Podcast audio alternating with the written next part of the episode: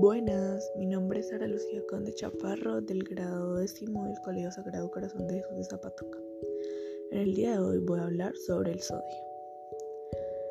El sodio, su contexto histórico es el sodio en la Europa medieval se empleaba como remedio para los dolores de cabeza denominado sonado.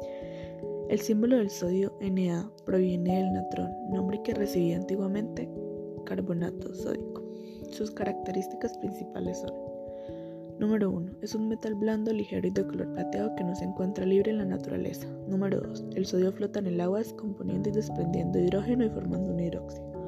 Número 3. En las condiciones apropiadas reacciona violentamente en el agua. Su contexto químico.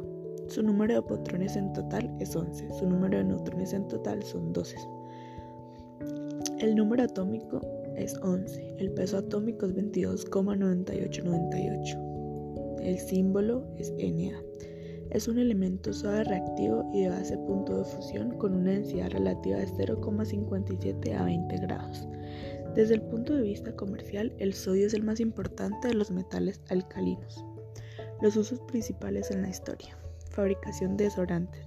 Combinación con ácidos grasos. Se emplea en las refrigeradoras como refrigerantes. Iluminación mediante lámparas de vapor de sodio. El sodio en nuestro organismo. Nuestras células lo absorben como un alimento. El riñón lo absorbe para mantener nuestra sangre a niveles apropiados. El exagerado consumo de sal trae como consecuencias. El problema con el sodio es un problema futuro en cuanto al corazón y al riñón. El poco consumo de sodio trae como consecuencia deshidratación, mareo y baja presión arterial. Alimentos que consumimos a diario que contienen sodio. Carnes, pescado, todos los lácteos, aguas clasificadas, pan, tostado y galletas. Muchas gracias.